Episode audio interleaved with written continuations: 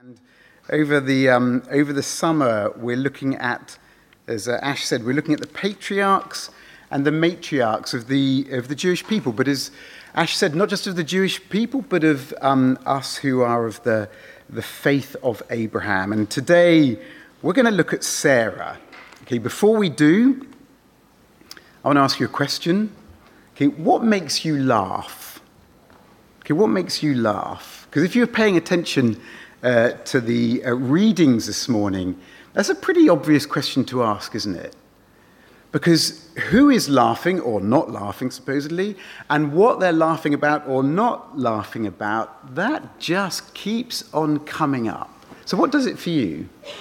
What makes you laugh? What, what brings a smile to your face? I mean, it could be almost anything, couldn't it? Could be a, uh, the joke a friend tells you. It could be some silly thing that one of your kids does. It could be your favorite comedian on stage. It could be some video on YouTube. There's going to be something that makes you laugh.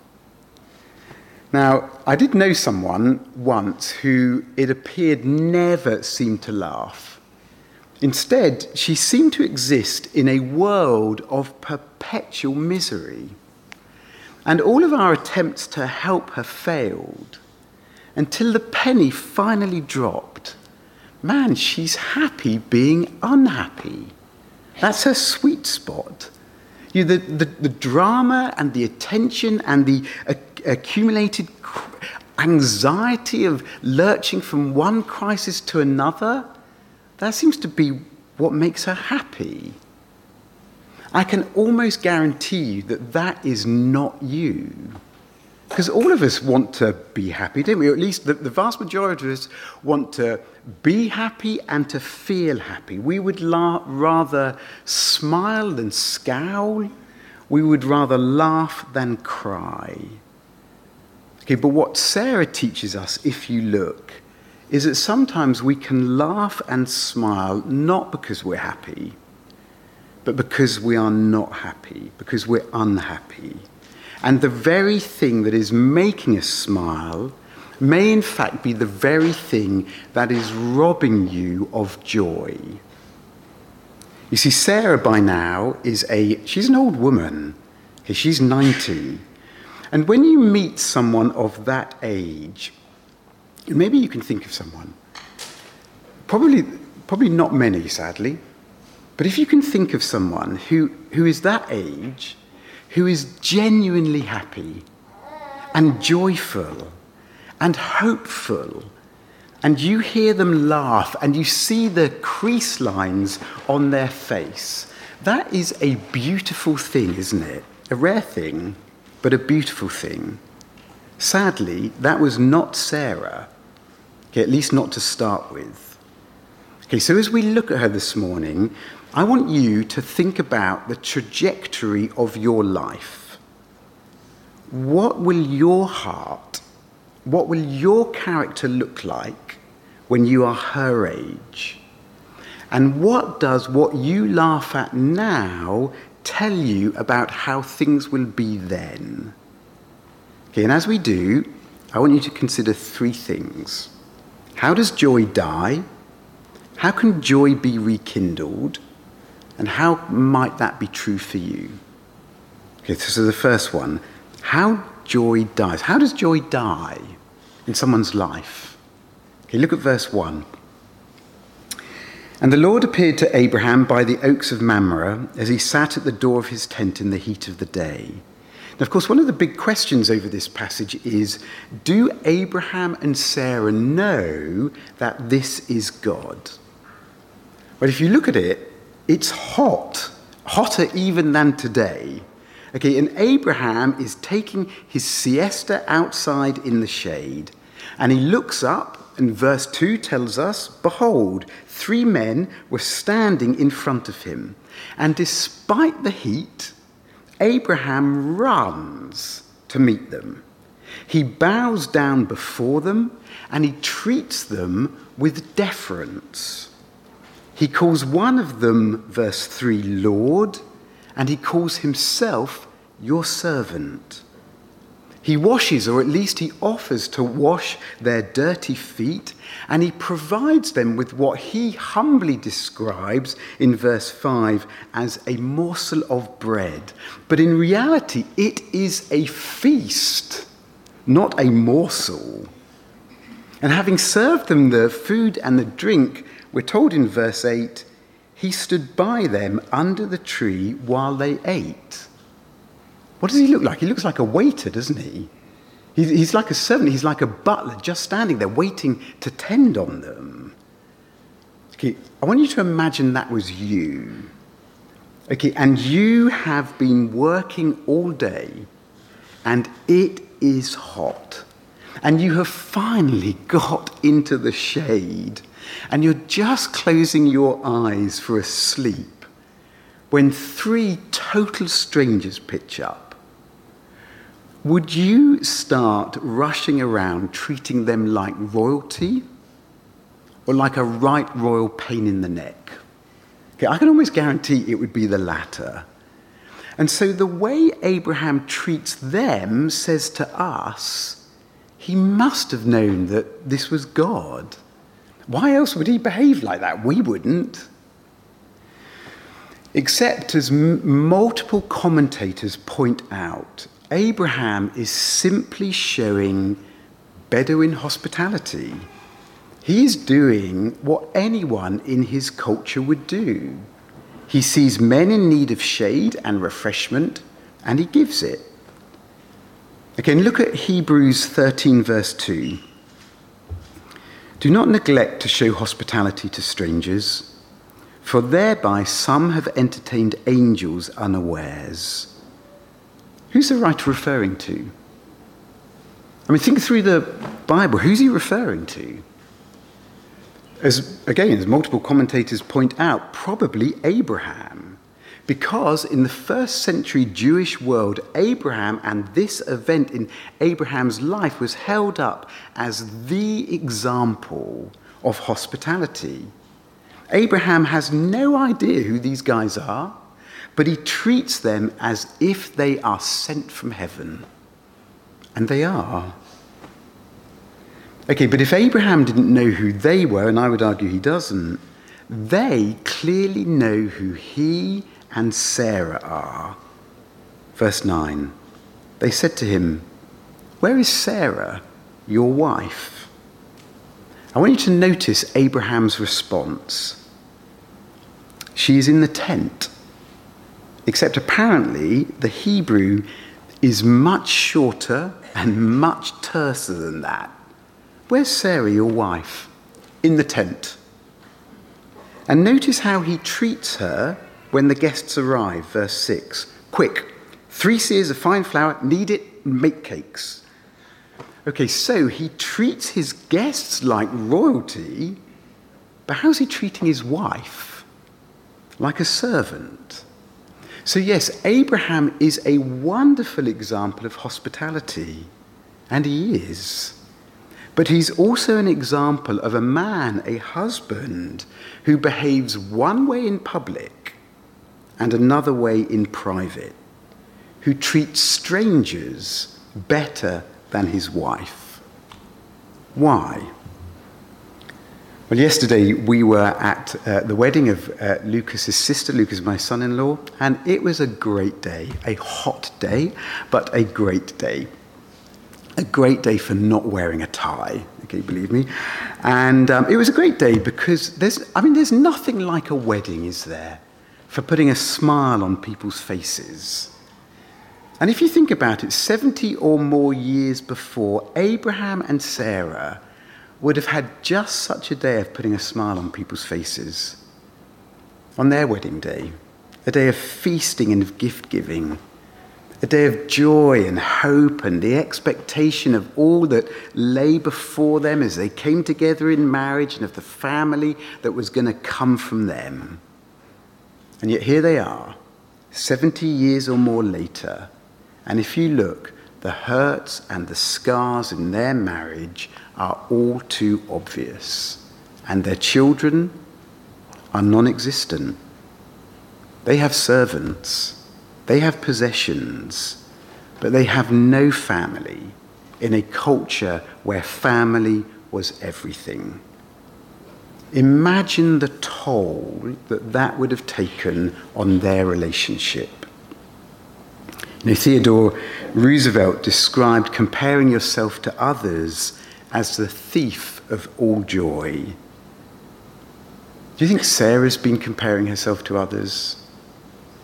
It would have been hard, if not impossible, for Sarah not to compare herself to other women. Maybe she's got sisters, or her neighbors, or her friends, or as we saw last week, she now has a servant girl, Hagar, none of whom have had any problems having kids.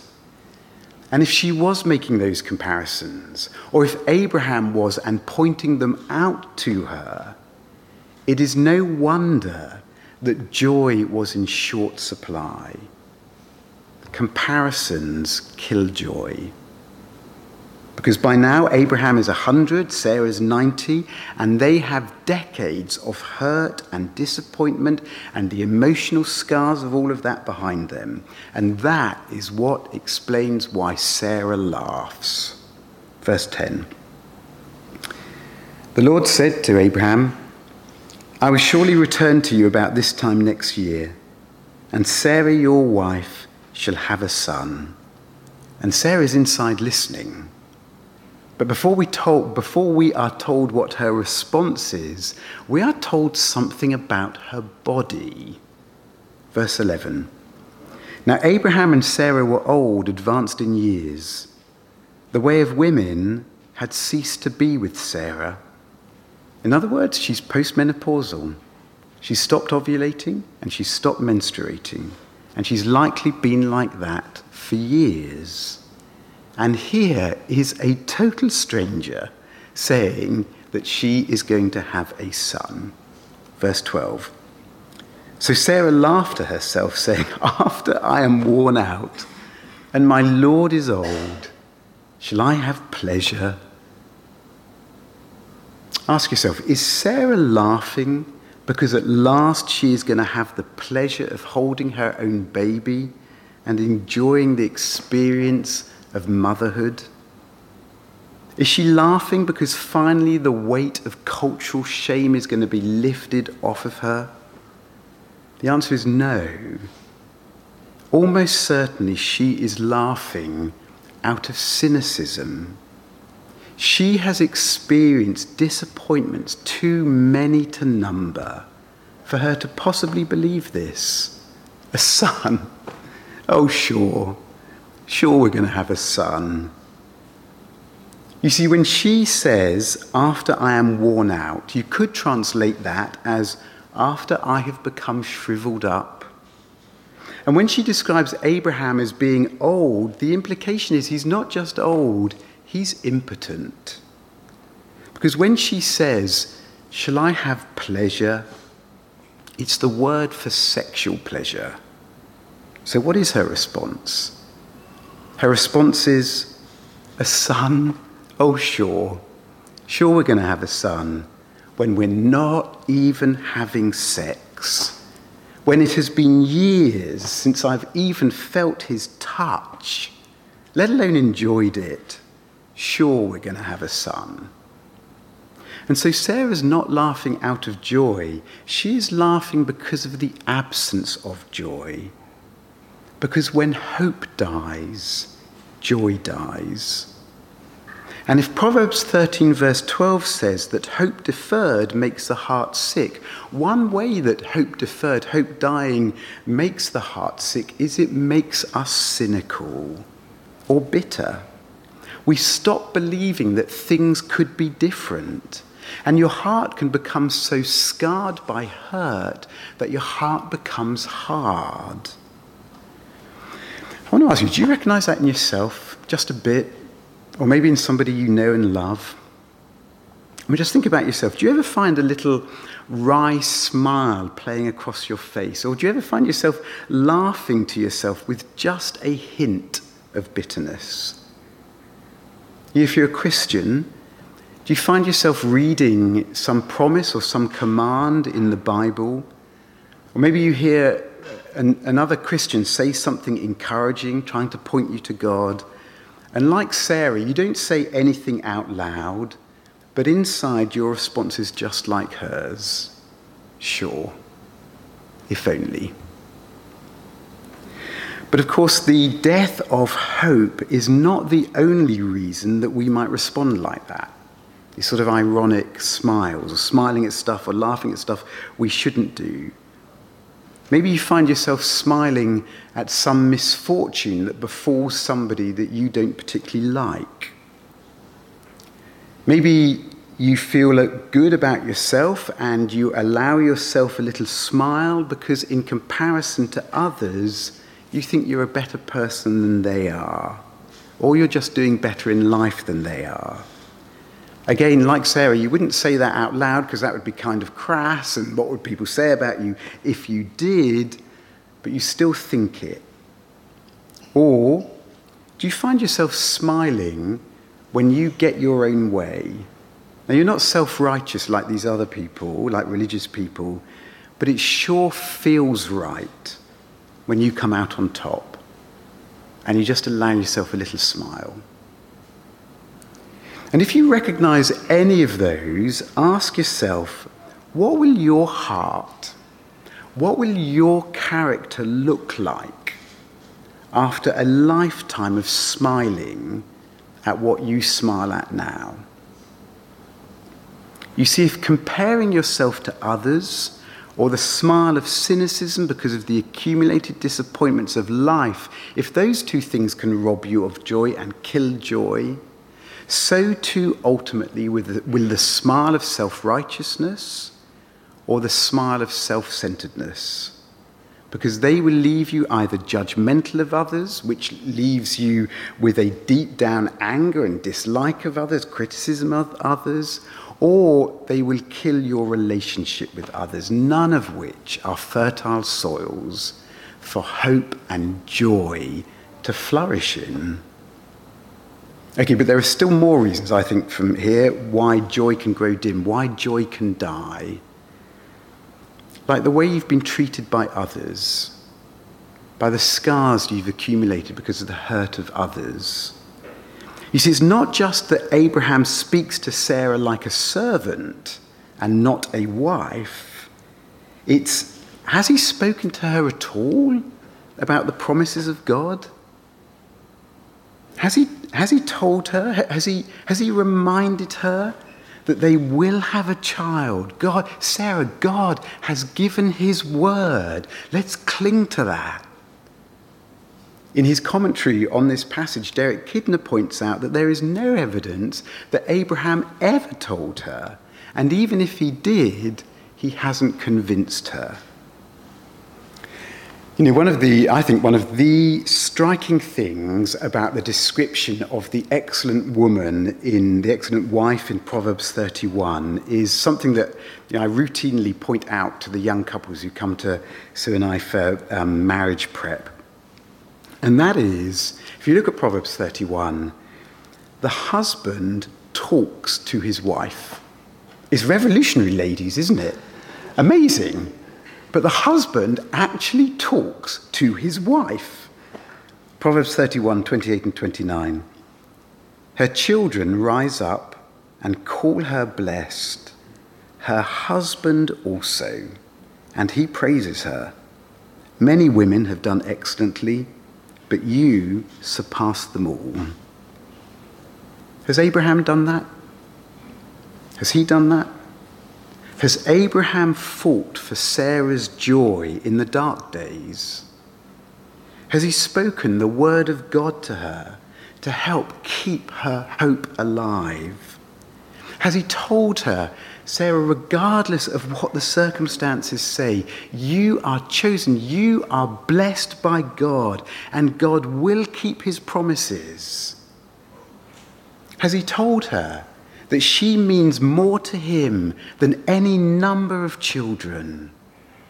Maybe he has. If he has, the text is silent on it. You see, sometimes our joy can falter, our joy can be snuffed out because we don't have people around us who are encouraging us. I don't know, maybe that all sounds very depressing to you, except by chapter 21, Sarah is a transformed woman. And now she really is laughing from joy. Question is, what turns that around? What brings about the transformation in her heart? Second point then, how joy can be rekindled. Okay, and the visitor doesn't just know Sarah's name, he knows her thoughts. Verses 13 to 14. The Lord said to Abraham, Why did Sarah laugh and say, Shall I indeed bear a child now that I am old? Is anything too hard for the Lord?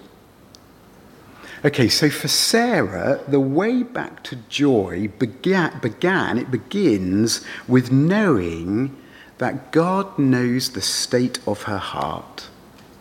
And interestingly, if you look at it, he knows it better than she knows it herself.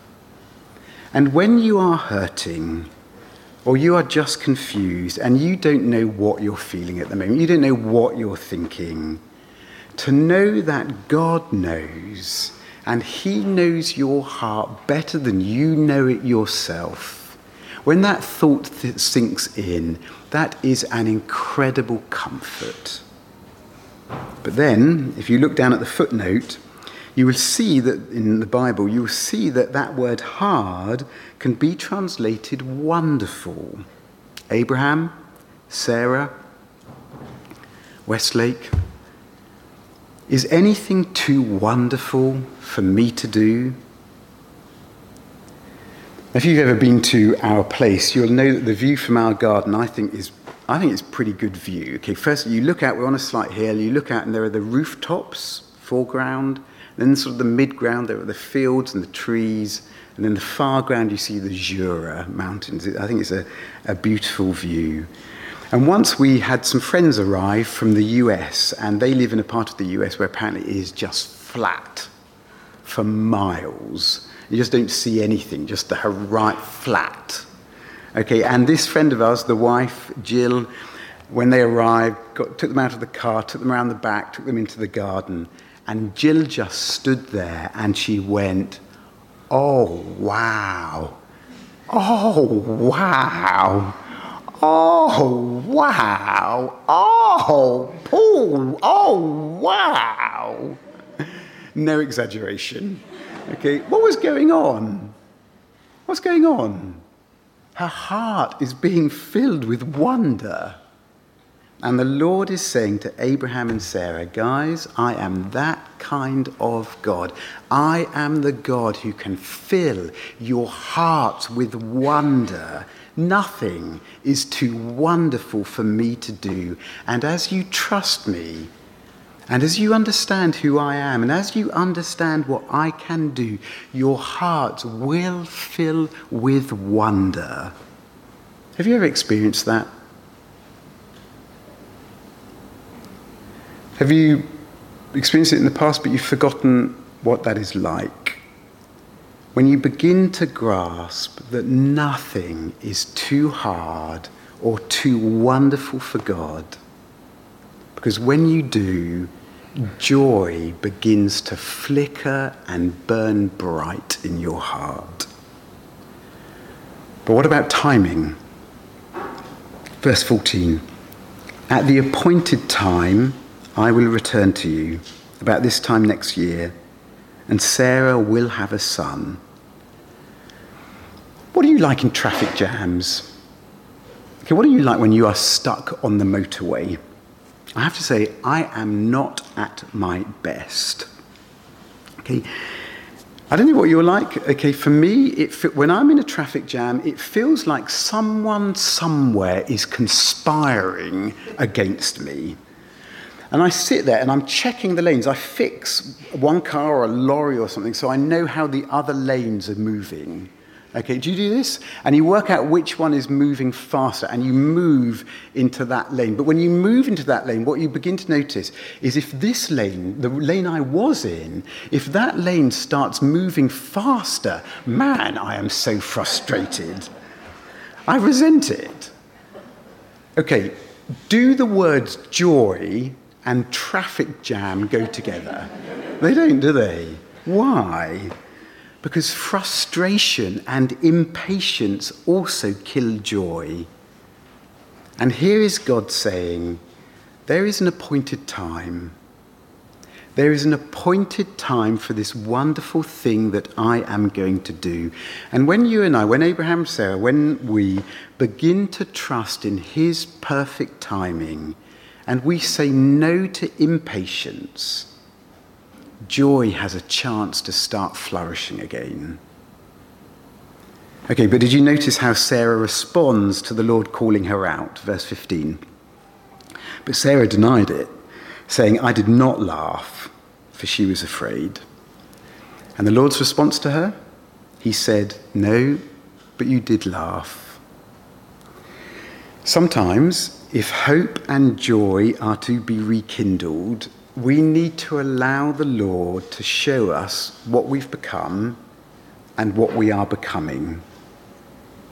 Maybe we've become jaundiced or cynical or just tired. And yet, if you look, while the Lord corrects her, he doesn't crush her. He calls her out, but he doesn't shame her. Instead, it's as if he holds up a mirror to her and says, No, Sarah, you did laugh. Let's change that. Let's change what it is you're laughing at. And change it he does. Because come chapter 21, we are told, verses 1 to 2, the Lord did to Sarah as he had promised. And Sarah conceived and bore Abraham a son in his old age at the time of which God had spoken to him. And what do they call the boy? Isaac. What does Isaac mean? He laughs. And now, in the face of the wonder of God's work in their lives, Sarah says, verse 6 God has made laughter for me. Everyone who hears will laugh over me. Now, does she mean that some people will mock her? Fancy a woman of her age having a baby. That's disgusting. Well, maybe. Maybe some people are going to laugh. Sarah doesn't mind now, does she? Sarah's saying, let them laugh, because God has made me laugh. God has rekindled my joy, and He has proved Himself faithful. He has done the wonderful thing and the barren woman has given birth, and weakness has been turned to strength, and cynicism has been turned to joy. Is anything too wonderful for me, the Lord says? But for all of that to happen, Sarah also has to do something, doesn't she? What does she have to do? She has to go back to bed with Abraham. She has to re engage. If she had withdrawn to separate beds and separate rooms, she has to be willing to start over. She has to be willing to make herself vulnerable again. She has to open herself to God doing the wonderful thing. Let me ask you, what might that look like for you? I mean, maybe for you at the moment it doesn't mean anything. Maybe your heart is full of joy. Maybe your heart is full of wonder. What if it's not? Or maybe it may be as simple as you re engaging with prayer and Bible reading and being open to hearing about the character and the promises of God and responding to that with faith and not with cynicism. It might be re engaging with community, like, you know, I know I'm preaching to the choir because you're here, but it might be saying, okay, I'm going to be in church every Sunday. I'm going to join a home group Or having a group of friends around you who will speak God's word to encourage you and fan the flames of joy. It might be refusing to walk away from a situation at work or in your wider family that seems hopeless. And like Sarah, instead of walking out the door, choosing to walk back in the door. Okay, whatever it is for you, that's what Sarah does. And that took faith, it took trust. And interestingly, not in the first stage, at least, is not talking about trust in Abraham, it's trust in God. As Hebrews says, Hebrews 11, verse 11. By faith, Sarah herself received power to conceive, even when she was past the age, since she considered him faithful who had promised. So at some point, just like we saw a few weeks back, some, you know, when Abraham stood under the stars and he believed God, at some point after this encounter, Sarah said to herself, she also believed. And she said to herself, Okay, God, I believe you can do this. I believe you can do this. So I am going back to my husband. Now, of course, even before she does that, I think there is a clue in her response that even though she is struggling with cynicism and disbelief, I think there's a clue that all is not lost. Okay, she says that she is dried up and past it. And then she talks of Abraham, and look what she calls him, verse 12 My Lord. And if Hebrews, if the book of Hebrews holds up Abraham as the example of hospitality, in 1 Peter 3, verse 6, Peter holds up Sarah as the example of respect, of a wife respecting her husband.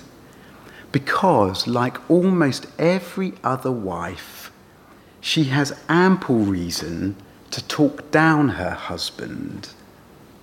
After all, she knows what he is like in private. But she doesn't. She honours him. And when we have been hurt by others, there is always the temptation to slash and to burn their reputation. If instead we choose to think the best of them and speak the best of them and not let bitterness take root, joy might be just around the corner.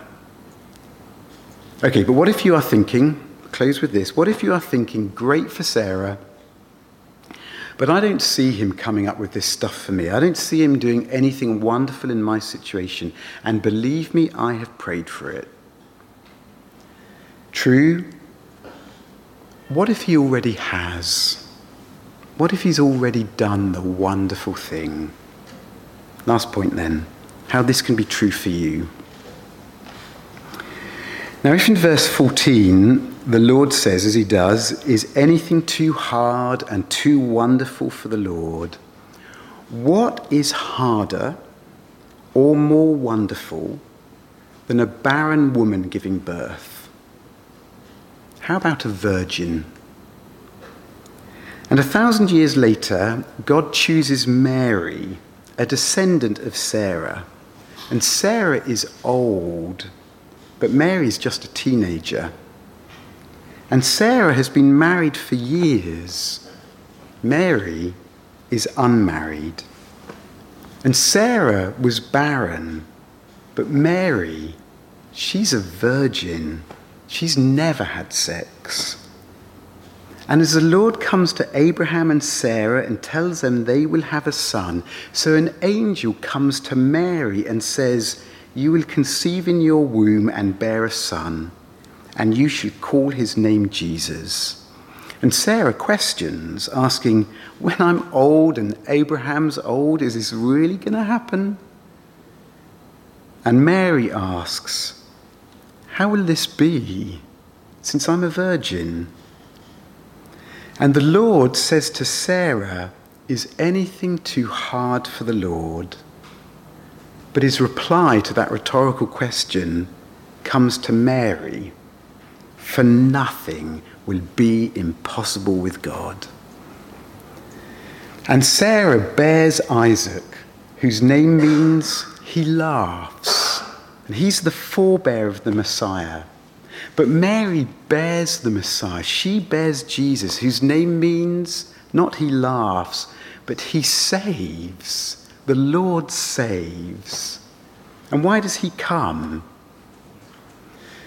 Well, here, the Lord comes to Abraham, and Abraham at least offers to wash their feet.